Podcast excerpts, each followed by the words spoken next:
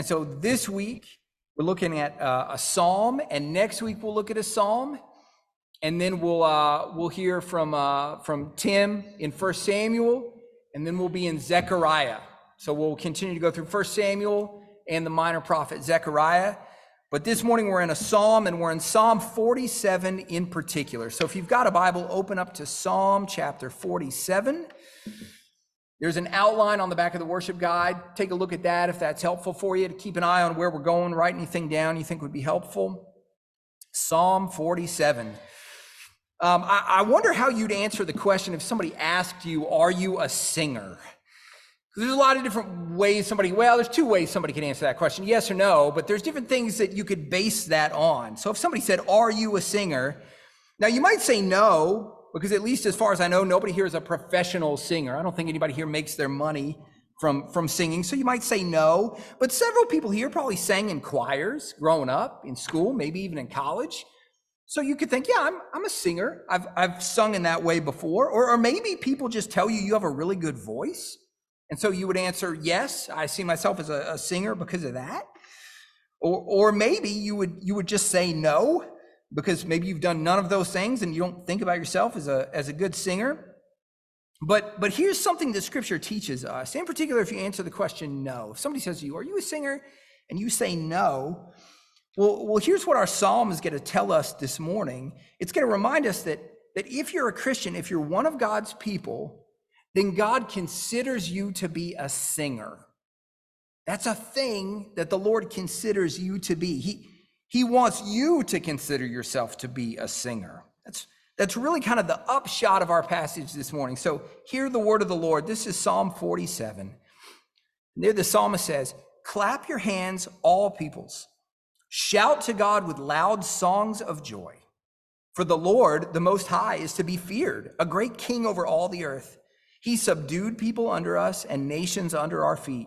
He chose our heritage for us, the pride of Jacob, whom he loves. God has gone up with a shout, the Lord with the sound of a trumpet. Sing praises to God. Sing praises. Sing praises to our King. Sing praises. For God is the King of all the earth. Sing praises with a psalm. God reigns over the nations. God sits on his holy throne. The princes of all the peoples gather as the people of the God of Abraham. For the shields of the earth belong to God he is highly exalted. Okay, so if you're if you're in the habit of singing the songs on Sunday morning, singing them loudly, singing them joyfully, if if if that's the way that you do it, then then this passage it'll serve to confirm you in that and remind you why you should continue to sing in that way, joyfully, robustly, loudly. But, but if you're in the habit of, of not singing the songs on Sunday morning, or maybe singing them kind of half heartedly, without much thought, easy to slide into that, if that's you, the Lord's going to use our, our time together now to, to try and persuade you to sing all the songs on Sunday and to sing them in a robust way, to sing them with a full heart, sing them with a loud voice. Now, there are three main points we're going to see as we move through this passage, and those are listed there on the, on the back on the outline. First, we'll see that God tells you to sing to him. It's our first point. Second, he tells you for what reason you're supposed to sing to him. And finally, he tells you in what way, how you're supposed to sing to him. So, first point God tells you to sing to him. So, in his word, he calls on you to sing. Let me read a few portions of Psalms. Psalm 9:11. Sing praises to the Lord. Psalm 33 verse 3. Sing to him a new song. Psalm 66 verse 2. Sing the glory of his name. Psalm 68 verse 4. Sing to God, sing praises to his name.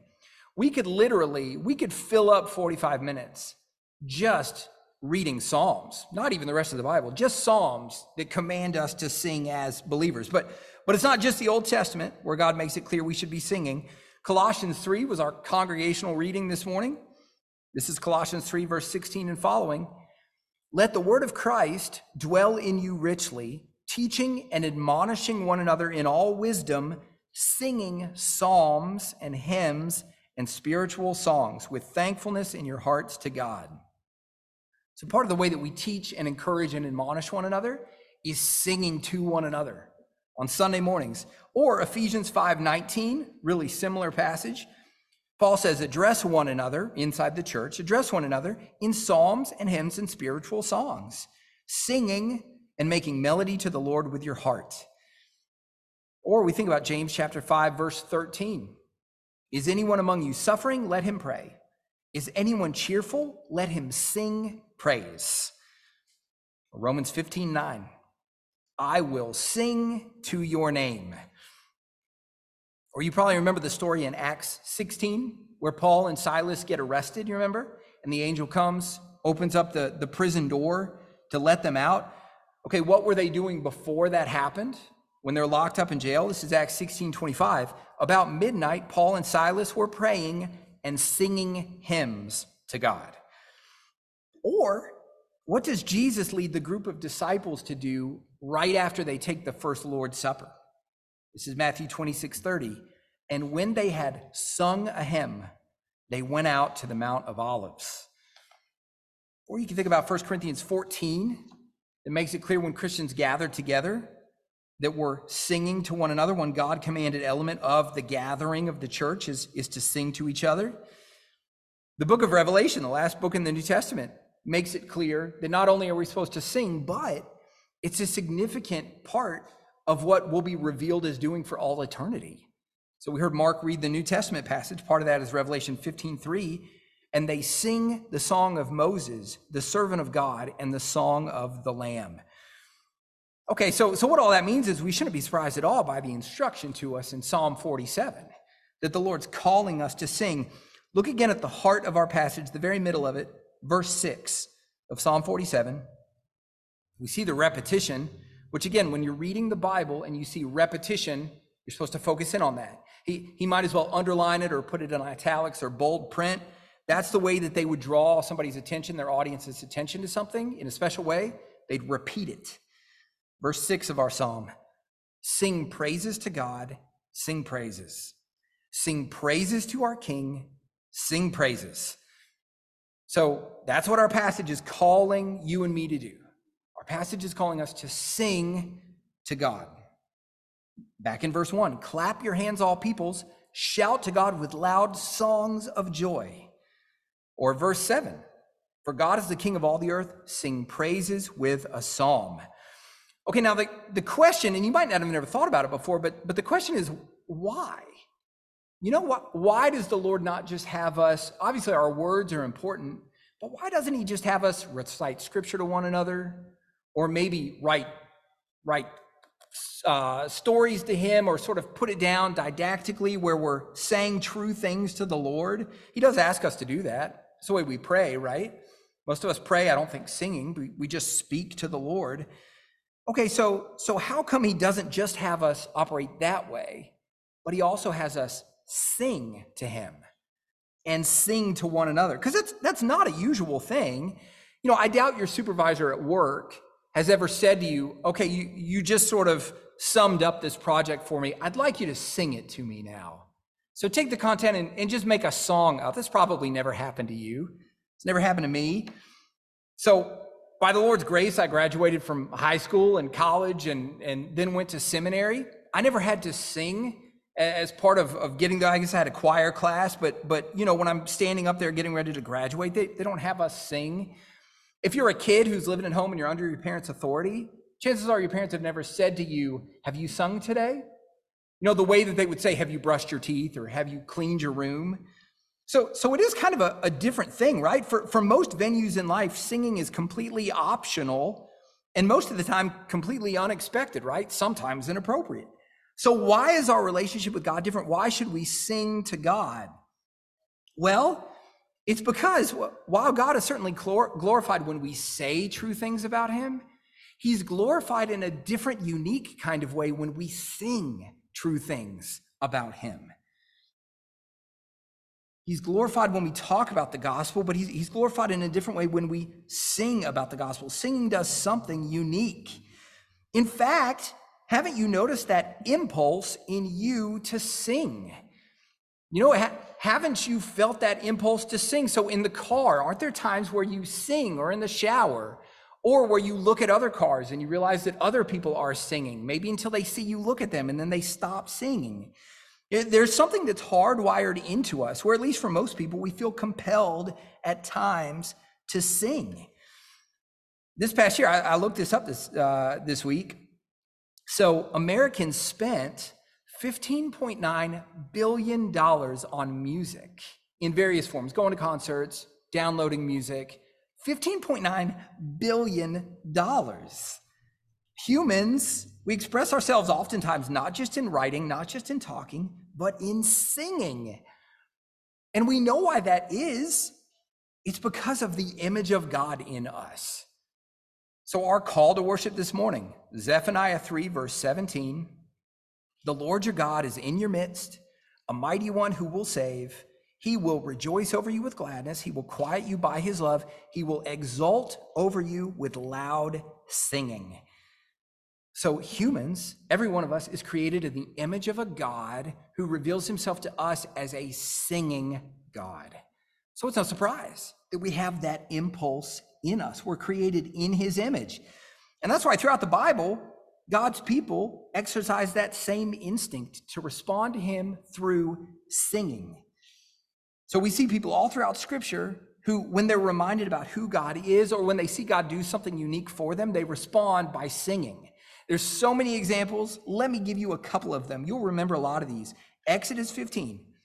After Israel and Moses have been delivered from Pharaoh out of Egypt, what do they do? First thing they do, they sing. Exodus 15, called the Song of Moses. In Judges 5, when God gives Israel victory over the Canaanites, Deborah and Barak sing. That's their response. In 2 Samuel chapter 22, when the Lord delivers David from Saul, David sings. Luke 1, Mary sees her sister Elizabeth. Elizabeth tells Mary some of the promises about the Messiah. What's Mary do? She sings there in Luke 1. So the question is at, at, the, at the front end here with this verse point is that you? So do you sing to the Lord? And in particular, when you gather together with your church family on the Lord's Day here on Sundays, do you actually sing the songs? Because it's not enough to simply stand up and just keep your mouths closed. It's it's it's not even enough to, to mouth the words. No, are your vocal cords moving and sound is coming out of your mouth? Verse 6 in our passage is not a suggestion. Sing praises to God. Sing praises. Sing praises to our King. Sing praises. So God tells you to sing to him. That, that glorifies him in a unique way. It's a command. So that's the, that's the first thing we see here in this psalm. Now the psalmist moves on to explain for what reason God deserves our singing. And this is our second main point. And it's two parts. They're listed there in the uh, in the bulletin. God deserves your singing because of who he is and because of what he's done for you. The psalmist focuses in on both of those. So first, God deserves your singing because of who he is. So, so why should people, according to verse 1, why should we shout to God with loud songs of joy? Well, he starts telling us in the very next verse, verse 2. For the Lord, the Most High, is to be feared, a great king over all the earth. Okay, there's two titles there given right at the beginning of verse 2. Lord, you see how that's in all capital letters? You might know this, you might not remember this. That means it's the Hebrew word Yahweh. That's the proper name that God revealed himself to his covenant people. He first tells it to Moses in Exodus 3. Anytime you see in your English translation, Lord, all caps, it's translating Yahweh, this unique name that God gave to his people. But that second title there, he's called the Most High. And that's one, maybe we're less familiar with it, but it's used a lot throughout Scripture. It's used about 55 times in the Old Testament New Testament. And God, you know, He reveals Himself to us by lots of different names, and they're getting at different aspects of His character. So, what's this one getting at? God Most High. Well, I bet everybody here can figure it out. God's the highest being. He's in a class all by himself. That's a lot of what we've been talking about in our CGG systematic theology class. God's separate from us. He's in a class all by himself. He's the most high. And the Bible often uses that kind of spatial imagery where God is above us to help us remember that truth. So let me read you a few verses. This is Isaiah 55, verse 9. You probably remember this. For as the heavens are higher than the earth, so are my ways, God's ways, higher than your ways, and my thoughts higher than your thoughts. So God's thoughts are different than ours. He's higher than us. Or Psalm 71, verse 19 Your righteousness, O God, reaches the high heaven.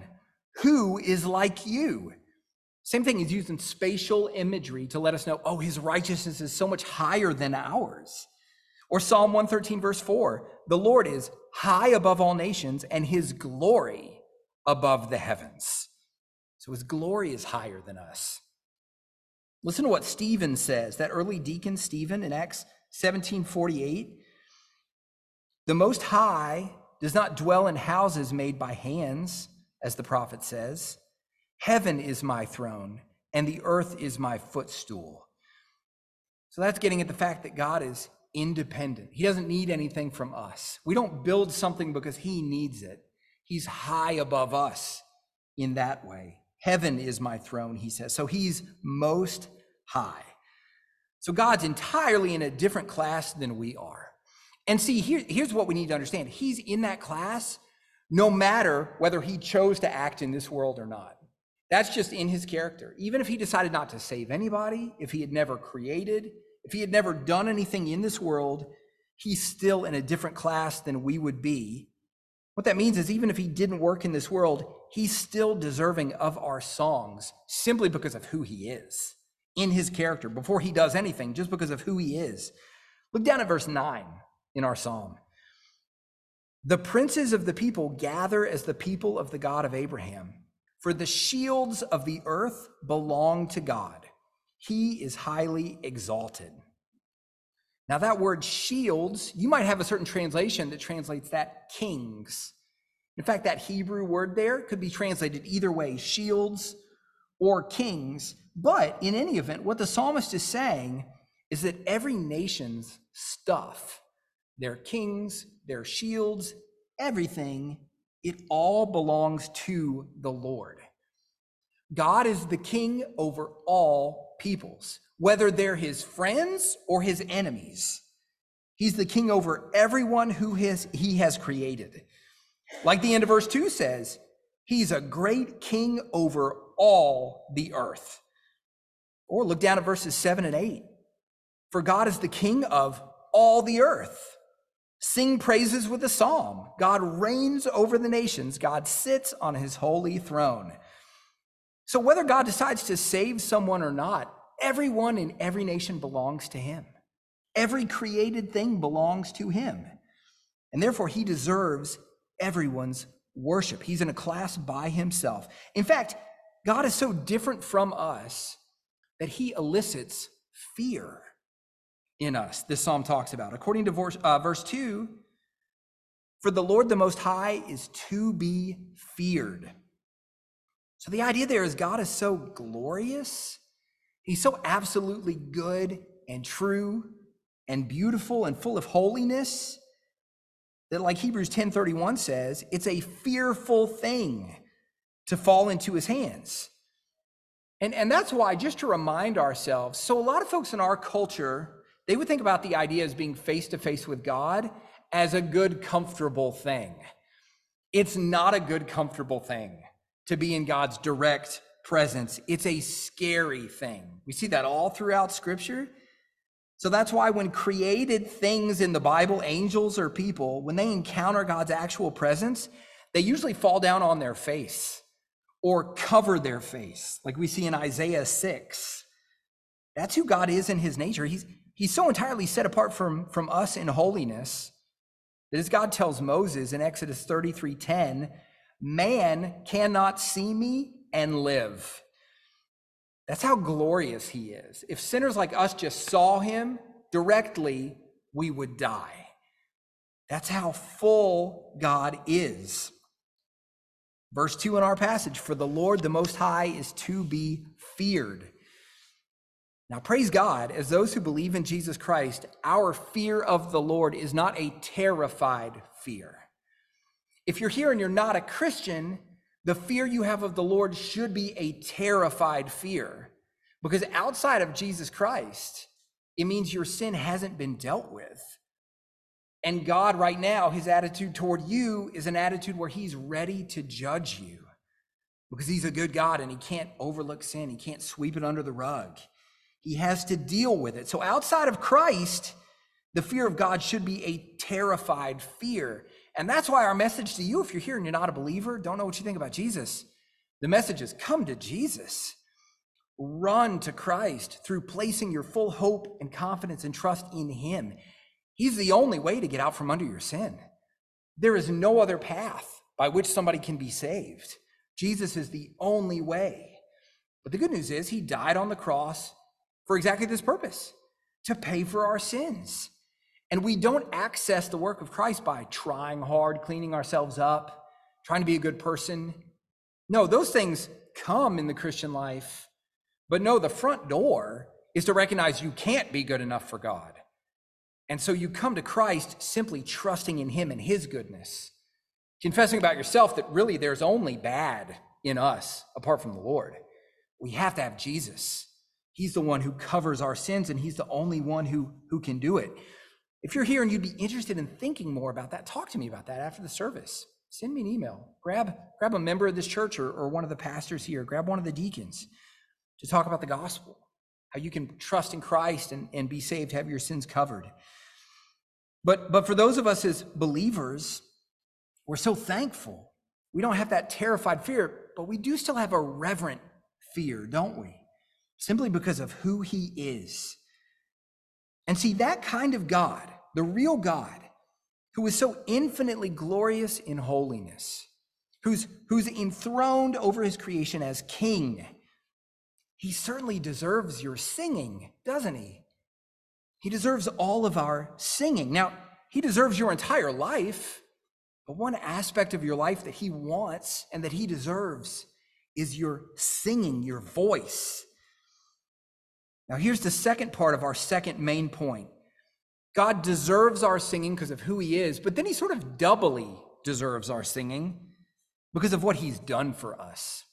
He's not only a God who, in his character, had all these things deserving of singing, but he stands back and doesn't interact with us. No, he's he's come into our world. He's he's saved us, and he deserves our singing because of that as well, because of what he's done for us. Look at verses three and four. He subdued peoples under us and nations under our feet. He chose our heritage for us, the pride of Jacob, whom he loves. Okay, so for us as God's people in Christ, God has done great things for us. Look again at what the psalmist points out in verse 3. He subdued peoples under us and nations under our feet. God has defeated our enemies. So to, to use the common imagery from scripture, it's, it's like it's like his foot is on the neck of your enemies. He stands over top of them. Your enemies have been defeated because of the work of the Lord. Now, this takes this takes a little bit of work for us as new covenant Christians because our situation, our context is different than the psalmist's context or different than the saints, the people of the Lord in the Old Testament. So, our enemies are different in certain ways than their enemies in the Old Testament. So when the psalmist talks about God subduing peoples under us, he's thinking in particular about the opposing armies, the folks that attacked Israel, the folks that had the promised land and that it had to be wrestled from them by the Lord.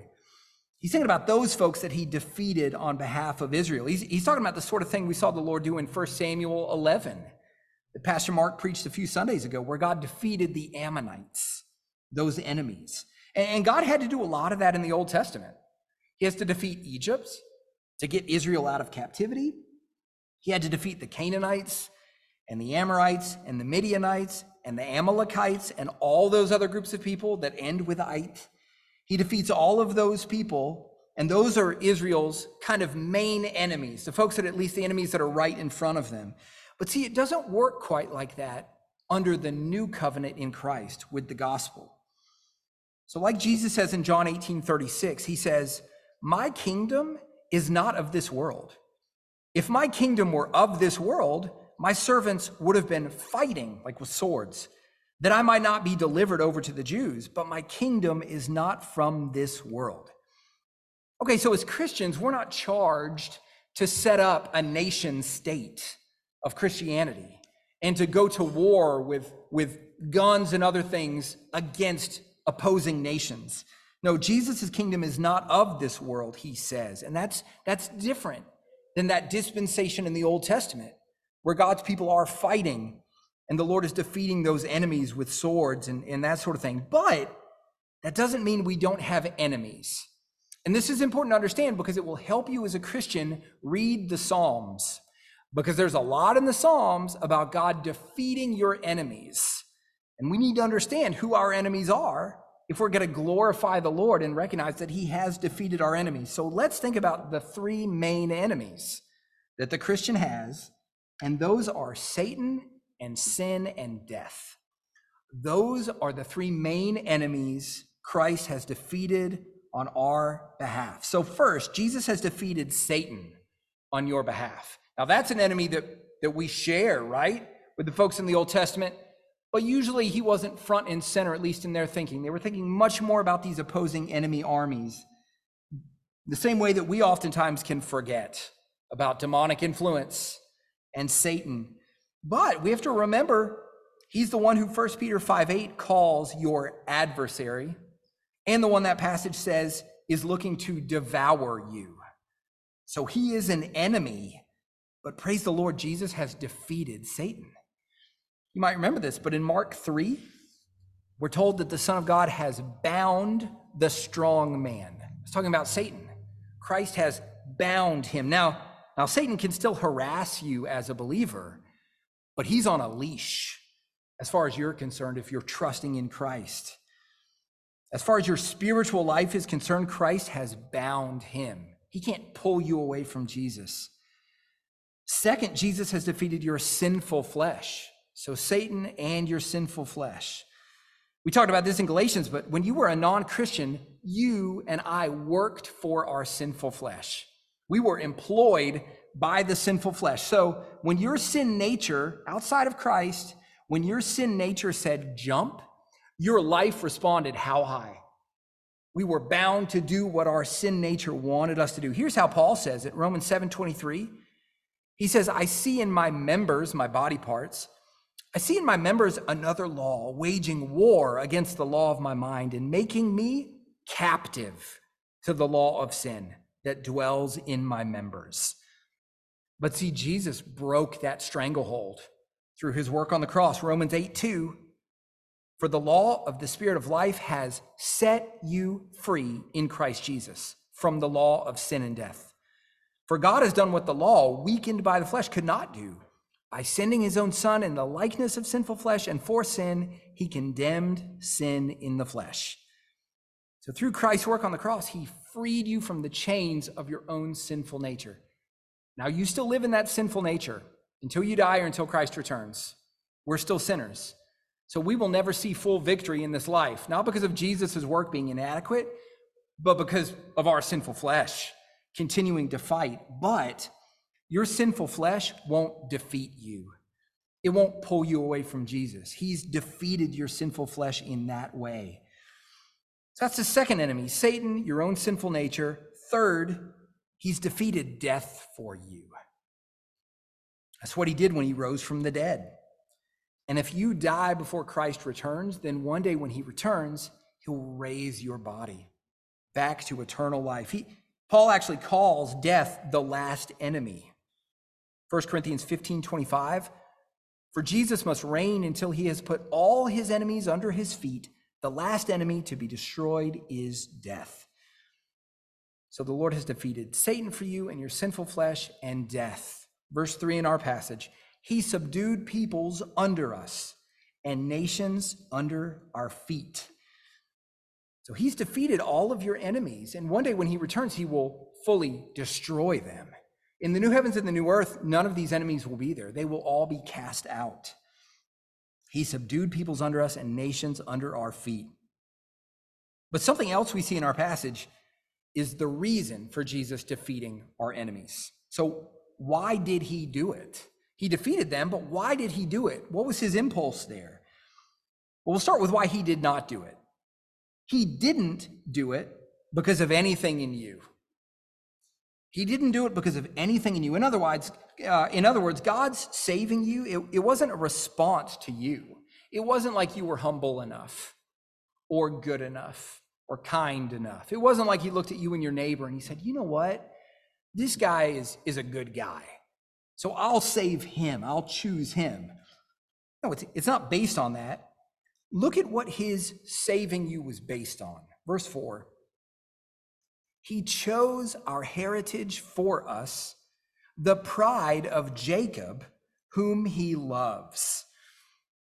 Okay, so first of all, we're told God chose our heritage for us. If you're a believer, if you're trusting in Jesus, he chose your heritage, what you will end up getting for you. And that began with the promised land back in Canaan, right? That's what he means in verse 4 when he talks about the pride of Jacob. He's talking about this, this homeland, this piece of real estate in the Old Testament that he gave to his people Israel. But see, here's the thing that was just a shadow pointing forward to a much greater heritage, a much greater homeland. We've seen signs of that in Matthew chapter 5, verse 4, the Beatitudes. You might remember this. Jesus quotes Psalm 37, but instead of saying the meek will inherit the land, he universalizes it. The meek will inherit the earth. Or Romans chapter 4, verse 13, when Paul says Abraham and his offspring are heirs not of Canaan, but of the world. So that the piece of property in the Middle East, that was always pointing forward to something much greater, to the ultimate heritage of God's people which is the new heavens and new earth that Christ brings with him when he returns. So if you're a Christian, that's your heritage. And verse 4 reminds you that God chose that heritage for you. So the word predestined, think about destination. Your heritage has been chosen for you. Predestined, your predestination. Now, why is it that God chose heaven to be your ultimate heritage? He gives us this hint by bringing Jacob into the passage. He says he chose our heritage for us, the pride of Jacob, whom he loves. This is a callback to the second major patriarch in Israel. So there's Abraham, Isaac, third rather, Abraham, Isaac, and then Jacob, Isaac's son. And you remember, Jacob had a twin brother, Esau, and the whole point of the birth narrative is that God chose Jacob and didn't choose Esau, which was unusual because Esau was born first. He was the older, but God chooses Jacob.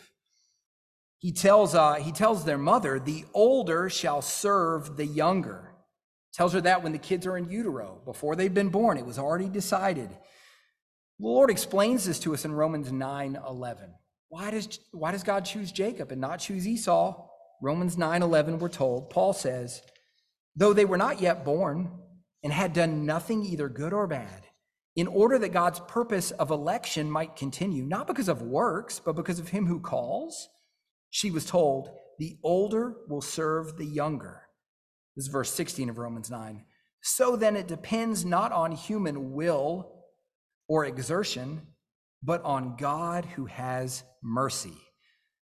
So, see, God chose Jacob not because of anything in Jacob, but because of something in God, which is God's mercy. God chose to love Jacob. And see, that's the only reason he chose you for salvation. If you're here and you're a Christian, it wasn't because of anything in you. It wasn't because you were more impressive than any other sinner. No, it was simply because of his grace and mercy. Isn't that incredible? That's the only reason he, he saved you, is because he decided to be gracious and merciful in a way he didn't have to. But he went out of his way to, to bring you to himself because he's merciful and gracious. And listen, he's not done saving people in that way. Look down at verse 9. There the psalmist says, The princes of the people gather as the people of the God of Abraham. Okay, he's he's talking about two different groups of people. He's talking about Israel, the people of Abraham, and then he's talking about these, these princes from other nations. And what he's telling Israel is God is too gracious to only save people from Israel. He's too good for that. No, God's nature is to go all the way to the ends of the earth and save people from every tra- uh, tribe and nation and tongue. That's how gracious he is. It's what we saw in Galatians. You remember around Galatia, the false teachers were saying, hey, to become a Christian, you've got to become a Jew first. But Paul says, no, no, you don't. The gospel's for the nations. This is what he says in Galatians 3, verse 29. If you are Christ's, so if you're a Christian, then you are Abraham's offspring, heirs according to promise. So, see, in the Old Testament, God's people were only made up of Israel or people who became part of Israel. Not so in the new covenant in Christ. That's where God's grace finally bursts forward, and He's saving people from every tribe and nation and tongue. In the words of Ephesians 2:14, Christ broke down the wall between Gentile and Jew to make one people of God. So this is a prophecy for Israel telling them God's not just going to be gracious and merciful to you guys, he's going to go outside and save more people. God is so gracious, and especially gracious to us, because I, I don't think anybody in this room is an ethnic Jew. At least most of us aren't. God could have just stuck with Israel. He's too gracious. He's too gracious for that. He goes out and he saved people like us through faith in Christ. And so, to get back to our main point, because God's so gracious and he decided to show you mercy so that he would go from not just being your creator, he'd become your father through Christ. And you know God now in an intimate way. The God over all the universe, he's become your father. You know him. Well, what else are you waiting on in order to fully sing on Sunday mornings? What else could he possibly do for us to be more deserving of our singing? Nothing, right? Verse 1 Clap your hands, all peoples. Shout to God with loud songs of joy. For the Lord, the Most High, is to be feared, a great king over all the earth. He subdued people under us and nations under our feet. He chose our heritage for us, the pride of Jacob, whom he loves. God has gone up with a shout, the Lord with the sound of a trumpet. Sing praises to God, sing praises. So it's clear sing to the Lord because of who he is and because of what he's done for you. But our passage, it's not just a call for us to sing to the Lord for the reasons that we just looked at. Our passage also tells us the way we're supposed to sing to the Lord. So, in what way is the question? Our passage answers it. Three directives for the way we're supposed to sing to the Lord. They're listed there on the outline. First, sing loudly. Sing loudly. Verse 1 Clap your hands, all peoples. Shout to God with loud songs of joy. Okay, so shouting, that's obviously getting at volume. That word loud in verse 1, the Hebrew word for loud, same idea as our English word for loud. It's getting at volume. So in scripture, when it comes to singing, loud is better than quiet. Now, this, this doesn't mean we're supposed to scream, right? The psalmist is still characterizing all of this as singing. You can get loud enough where all of a sudden you have crossed the threshold. You are no longer singing, you are now screaming. He's not talking about that. But we all know there's soft singing and loud singing, and God calls on us to sing to Him loudly. It's one reason, by the way, that I love the way instrumentation is done at this church when we sing. The instrumentation is simple and mere.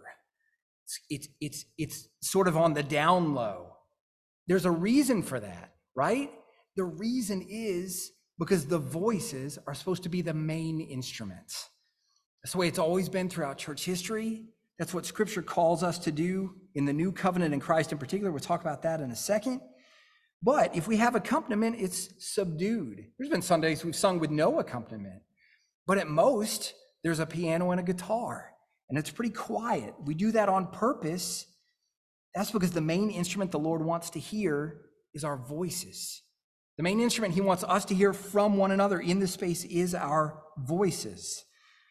Now, that's not exactly the way it was under the Old Covenant. So, Old Covenant worship in the Old Testament, in the Psalms, you see, you've got loud horns, right? You've got drums, you've got clashing cymbals, Psalm 150. But see, most likely, that was all part of the dressing up of Old Covenant worship.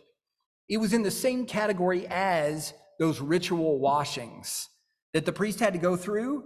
But the, I mean, I took a shower this morning, but I don't have to go through those other ritual washings, right?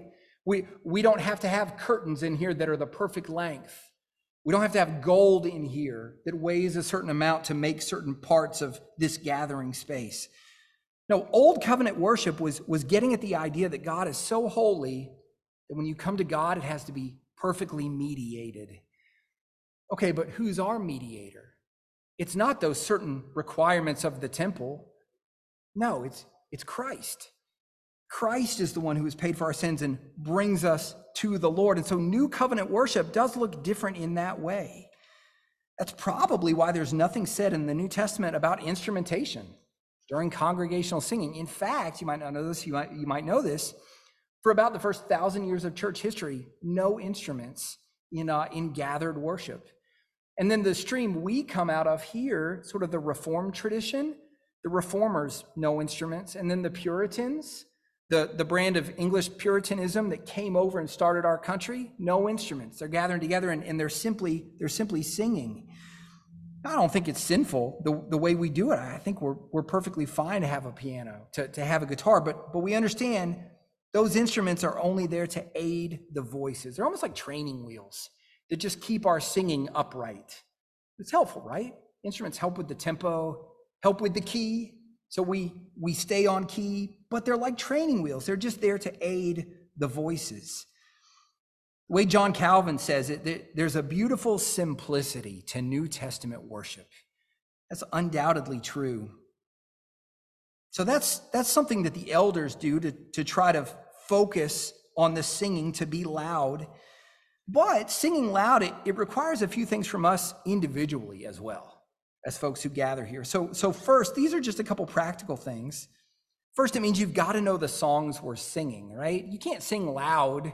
At least you can sing loud, but it'll be in a distracting way if, if you don't know the tune of the song we're singing. So you've got to know the songs that we're singing. That's exactly why we send out that email toward the end of the week that has those YouTube videos. So if there is a song you're not familiar with, you can listen to it. That's a good practice. So when we get in here, we know the tune enough to where we can sing loudly. We're familiar with it. Second practical thing, you've got to hold your head up when you sing. It's just a practical thing. So, you know, here we've got the words projected on the screen. We've also got them in the worship guide. Now, whatever it is in me, I look at the worship guide all the time. If the screen was turned off, I wouldn't even notice. But here's the thing if you're like me and you look at that worship guide, you can't do this number. No, if you've ever sung in a choir, you know this. You got to project. You stand up straight. You got to hold the worship guide in front of you so that you're straight and your head is tilted up and you can sing that way. So we want to sing loudly. But the truth is, those are practical, helpful things, but, but most of what it takes to sing loud is just to decide to sing loud. Verse 1 Clap your hands, all peoples, shout to God with loud songs of joy. So sing loudly. Second, sing joyfully. The psalmist says, Shout to God with loud songs of joy. Psalm 5:11 Let all who take refuge in you ever sing for joy. Psalm 63:5 My mouth will praise you with joyful lips. Psalm 92:4 At the works of your hands I sing for joy. So we should sing joyfully. This shouldn't be a surprise to us. God is not after our external behavior. That's what every other man made religion does. No, just do the right things, walk through the motions, that'll make God happy. Nope, not the one true God. He's after your heart. Now, external stuff follows with that, right?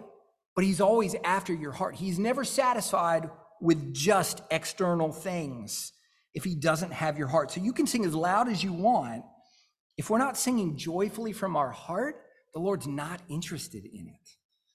He wants you to sing loudly because of your heart overflowing with thankfulness for who he is, what he's done for you in Christ, the things we just looked at. So sing joyfully. And the way we do that is, is to take the words of the songs and, and really believe them, you know, really believe the ideas that we're rehearsing to ourselves, to really believe the readings that have, are interspersed throughout the, the service around the songs. In fact, it could be helpful to look at the worship guide the week before. Look at those words, meditate on them, pray that they would be true to you. It's when we believe the things we're singing about that we will sing joyfully. And finally, sing according to Scripture. Look down at verse 7. For God is the King of all the earth, sing praises with a psalm. So, what God's doing is He's telling us, sing according to my word. Look at my word, and then what you learn about me, what you're taught there, sing those things back to me. And this is important because one thing we find out from the very first book of the Bible is that mankind doesn't know how to worship God on our own. He has to tell us how to properly worship Him. So he had to tell Adam and Eve how to operate in the garden. They didn't know that intuitively. He had to tell them. You might remember Cain, he brought an offering to the Lord. He thought his offering was good enough. It wasn't good enough. The Lord had to tell us, this isn't what I'm looking for.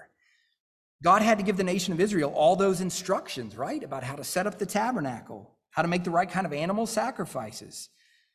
In fact, in Leviticus 10, God judges two men on the spot, takes their lives because they offered worship that he had not called for. They offered what Moses calls unauthorized fire. So when man tries to worship God from our own understanding, it never goes well. Now, we need God to reveal to us how he should be worshiped. And that's exactly what he's done for us in the scriptures. So sing according to scripture. Now, as elders, we try to ensure that's the case by only including songs that are biblical. We don't want to sing a line that's less than biblical in those songs. We don't want to contradict the teaching of scripture. But we also want to sing in the way that scripture tells us to sing. And that means that, that we're not going to frame it like a performance. In, in New Testament worship, it's the entire congregation that's singing to the Lord and to one another. They're not spotlighting one person or a small group of people. No, everybody's singing to one another. Like we read earlier, Ephesians 5 and Colossians 3, the songs in worship, they, they serve us as, as we sing them to one another, which means it's reciprocal. It's every person singing to everybody else. So after that first Lord's Supper, it wasn't that Jesus stood up and gave a solo. No, they all sang a hymn. When they were locked in jail, Paul wasn't just singing to Silas. Silas wasn't just singing to, to Paul. No, they're singing to one another and to the Lord. So the idea is that, that every member of the church is involved in this ministry of singing to one another.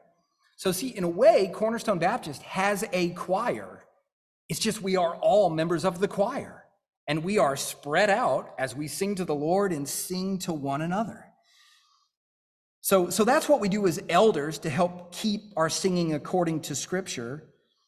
But where you come in as a member is to point out to us as elders if you ever feel like we're missing the mark.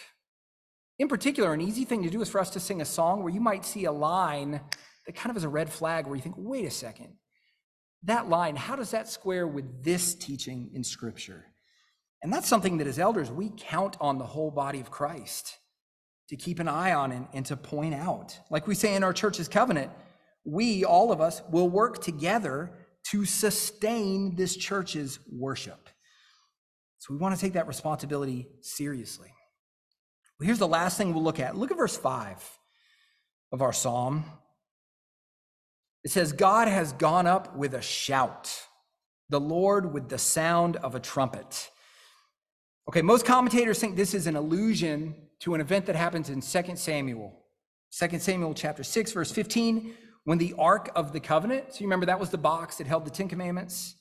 That's the box where the Lord, his spirit would descend and his presence would be on the top of that Ark of the Covenant. Most people think this is an allusion to the Ark being brought back into Jerusalem by David. It had been gone. David brings it back in 2 Samuel 6. So the psalmist is telling the congregation, sing like you sang when the Ark of the Covenant came back into Israel. Verse 5 God has gone up with a shout, the Lord with a sound of a trumpet. So the psalmist seems to be saying, You guys remember how good that felt to have God's presence after you hadn't had it for a while? How thrilling it was? How excited you were by that? Well, we're called to do that every Sunday morning. We're, we're being called to remember how good it is to have the presence of the God of the universe, the God who has saved us.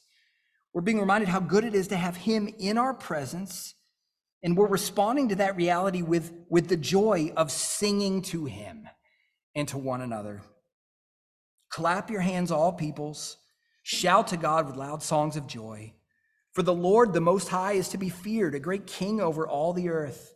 He subdued peoples under us and nations under our feet. He chose our heritage for us, the pride of Jacob, whom he loves.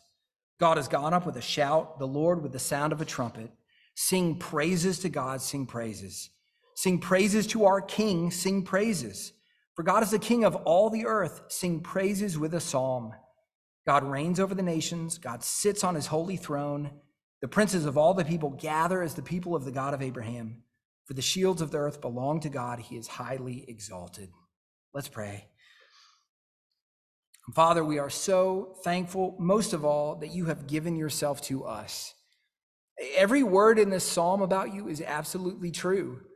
You, you deserve anything we could possibly give you simply because of your character, who you are. You're fully set apart from us, Father, and we are so thankful you give yourself to us to worship. Father, we're also thankful that you have saved us. So again, we kind of owe you this double portion. Not only are you a God worthy of our singing, but, but then you have saved us in Christ. Father, we are people who have every reason in the world to give you everything we have, including our voices. So, Father, we pray that you would grow us in obedience. We pray we would sing to you, Father, loudly and joyfully and according to your word, that you might be pleased with that and glorified, and we would be built up in the faith. Take a moment now to pray individually and silently that the Spirit would do these things in your heart. So take a few moments and pray that prayer individually now.